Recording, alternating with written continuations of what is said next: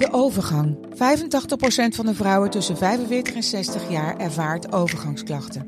Klachten die kunnen leiden tot een verkeerde diagnose of langdurige arbeidsongeschiktheid. Wat kun je doen als je overgangsklachten ervaart? Hoe maak je dit bespreekbaar op je werk? En als jouw medewerker bij jou komt, wat kun je als werkgever dan doen? Sector Instituut Transport en Logistiek heeft een kennisplatform ontwikkeld waar jij terecht kunt voor tips en adviezen.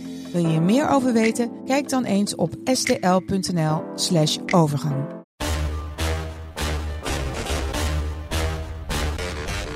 Dit is Strik Privé. De dagelijkse showbiz-update met Evert Zandgoeds en Jordi Versteegde. Op Privé Day en zometeen, Evert, heb jij antwoord op de vraag die Nederland, Dubai en Australië al wekenlang bezighoudt.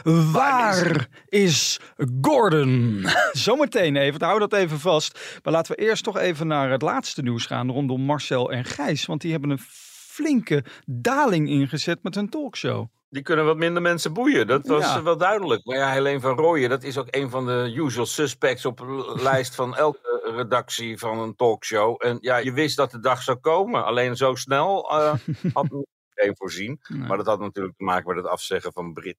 Maar eh, ja, ik, ik vind Helene van Rooyen een enig mens. En knap dat ze zoveel boeken heeft weten te verkopen. Ja. Maar ik denk wel niet boeiend genoeg voor een uur met deze twee van nature ook niet al te opwindende mannen. Die, eh, ja, nou ja, goed, eh, eh, dit was de val die wel was voorzien. En waar iedereen ook rekening mee houdt en tevreden mee is. Want ja, wat er ook gebeurt, heeft SBS gezegd. Dit programma blijft een maand op de buis. Ja, het is toch ook wel lastig om binnen een maand dan zo'n programma neer te zetten. Hè? Want nu zijn ze even aan het dalen, maar je mag hopen dat ze dan ook weer gaan stijgen. Maar ja, als ze dan weer eenmaal gaan stijgen, is het programma alweer voorbij. Dus dat vind ik zo jammer hieraan. Dat ze eigenlijk niet de kans hebben om een goed programma neer te zetten. Daar, daarvoor is vier weken toch wel te kort, vind je niet? Ja, maar dan had je er eerder aan moeten beginnen aan die voorbereidingen. Ze Ja. waren er juist heel blij mee en ze liepen ermee te koketteren dat ze nauwelijks wisten wat ze eigenlijk gingen doen.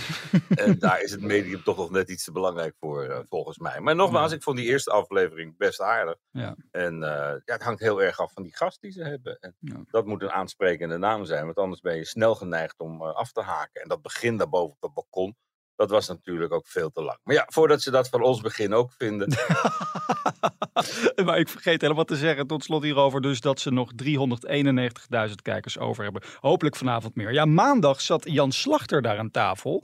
En Jan Slachter heeft verteld dat hij Matthijs van Nieuwkerk een programma wil geven. Zie jij dat zitten? Ja, nou ja, een, een, een, een, een podium in ieder geval om zijn verhaal te doen. En dat is een nobel streven van Jan Slachter. Want het afserveren van mensen. Ja, ik blijf zeggen, als Matthijs eh 15 jaar geleden beter de privé gelezen had, had hij er toen wat aan moeten doen.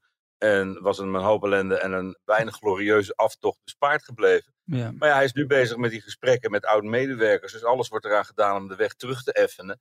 En ja, wat mij betreft hoeft Matthijs niet blijvend van tv geweerd te worden. Nee. Maar het is, een, eh, ja, het is wel een proces wat je even moet afwachten. Als je zo'n onderzoek gestart bent, dan moet je ook de uitkomsten daarvan afwachten, denk ik. En daarna zou dat zomaar kunnen. En de steun van Jan Slachter heeft hij. En de leeftijd van Jan Slachter heeft hij ook inmiddels. Dus eh, misschien, wordt dat, misschien wordt dat wel eh, Ja. een hele mooie samenwerking. Oh ja. ja, ik zit wel te denken, moet hij dat interview dan bij de NPO geven, Matthijs? Of moet hij dat doen bij bijvoorbeeld de commerciële zender? Of bij ons het liefst natuurlijk in de Bij, bij? Gijs en Marcel, dan zou het wel goed komen Oh, met de ja. kijkcijfers, denk ik. Nee, ja, het is nu dus de bedoeling dat het bij Omroep Max gaat gebeuren. Dat is, vind ik verrassend en ook wel een prima podium ervoor eigenlijk.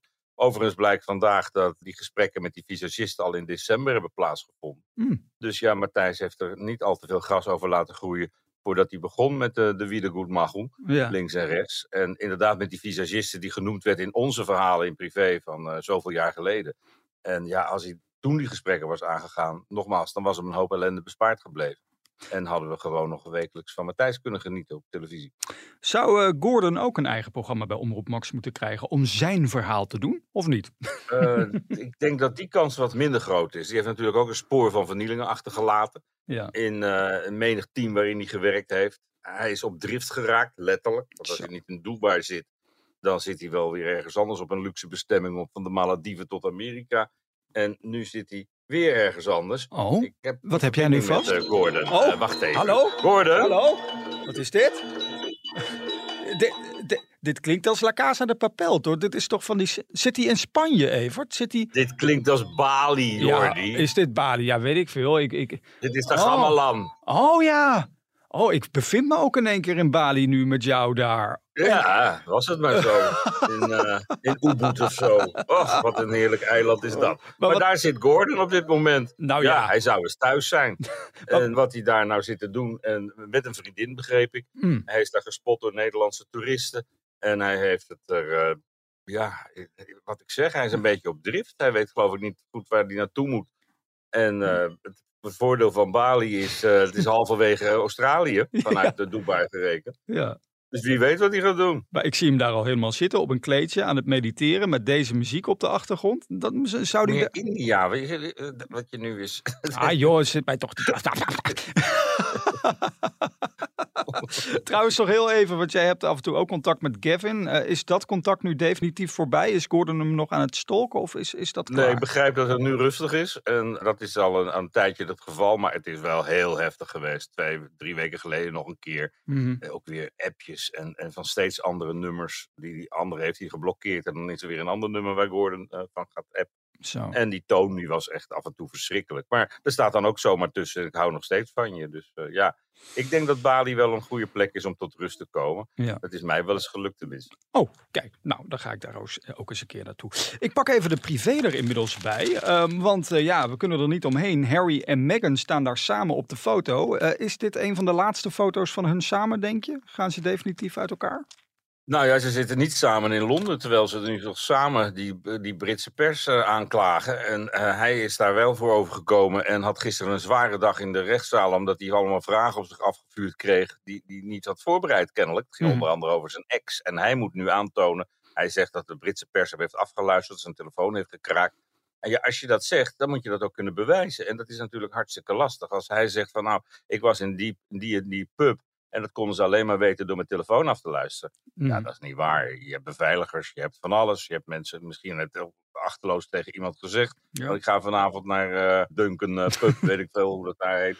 En eh, ja, dat, dus Ja. dan moet jij echt aantonen dat dat echt de enige manier is. Nou, dat, dat gaat je met terugwerkende kracht van zoveel jaar geleden niet lukken, vermoed ik. Nee. En dan, ja, het is geen interview met Oprah Winfrey, zo'n zo'n kruisverhoor in de rechtbank. Nee. Dat gesprek met Oprah, dat was een vriendin bovendien en helemaal doorgenomen. En, en dat was gisteren niet. En hij zat een beetje te schutteren. En het leek niet dat hij een hele sterke zaak heeft. Maar ja, hij is Hmm. vastbesloten om dat helemaal door te zetten.